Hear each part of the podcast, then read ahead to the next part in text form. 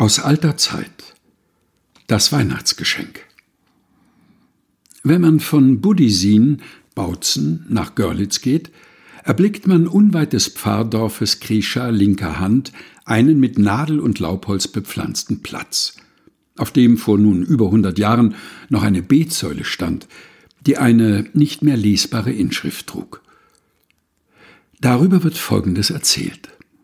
Es soll einst am heiligen Christabend ein armer Bürger aus Budisin nach Görlitz gegangen sein, um dort einiges Geld für von ihm dorthin gelieferte Arbeit zu holen. Allein wie ward ihm, als er dasselbe nicht erhielt und dadurch seine Hoffnung, für seine sechs kleinen Kinder einige Christstollen zu kaufen, in den Born fiel. Traurig und mit banger Sorge vor dem kommenden Winter kehrte er in später Abendstunde in seine Vaterstadt zurück. Da sah er, dass das rechts bei Grisha liegende Gebüsch mit einer Anzahl heller Lichter erleuchtet war.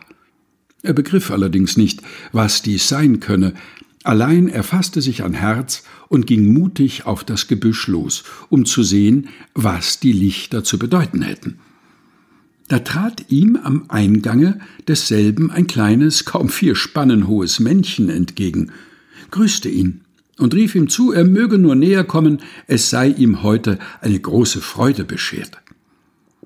Der arme Mann ließ sich dies auch nicht zweimal sagen. Er trat unter die Bäume und sah die kleinen Fichten ganz wie die Lichterbäume in der Stadt, mit Äpfeln, Nüssen, Mandeln, Zuckerwerk und Honigkuchen behangen. Das Männchen lud ihn nun ein, sich davon so viel zu nehmen, als er wolle, um seinen Leuten zu Hause eine Weihnachtsfreude zu bereiten. Und so füllte er sich denn den Sack, den er zum Tragen der Stollen bestimmt gehabt hatte, mit diesen wunderlichen Weihnachtsgaben an und machte sich auf den Weg nach seiner Heimat, nachdem er noch ausdrücklich die Lichter hatte auslöschen sehen. Je näher er aber auf die Stadt zukam, desto schwerer ward sein Sack, und kaum vermochte er sein Haus zu erreichen. Doch hütete er sich wohl, etwas aus jenem wegzuschütten, um sich seine Bürde zu erleichtern. An der Tür kamen ihm schon seine Kleinen entgegen, welche lange schon auf ihn gelauert hatten, weil sie wussten, dass er ihnen einen heiligen Christ hatte mitbringen wollen.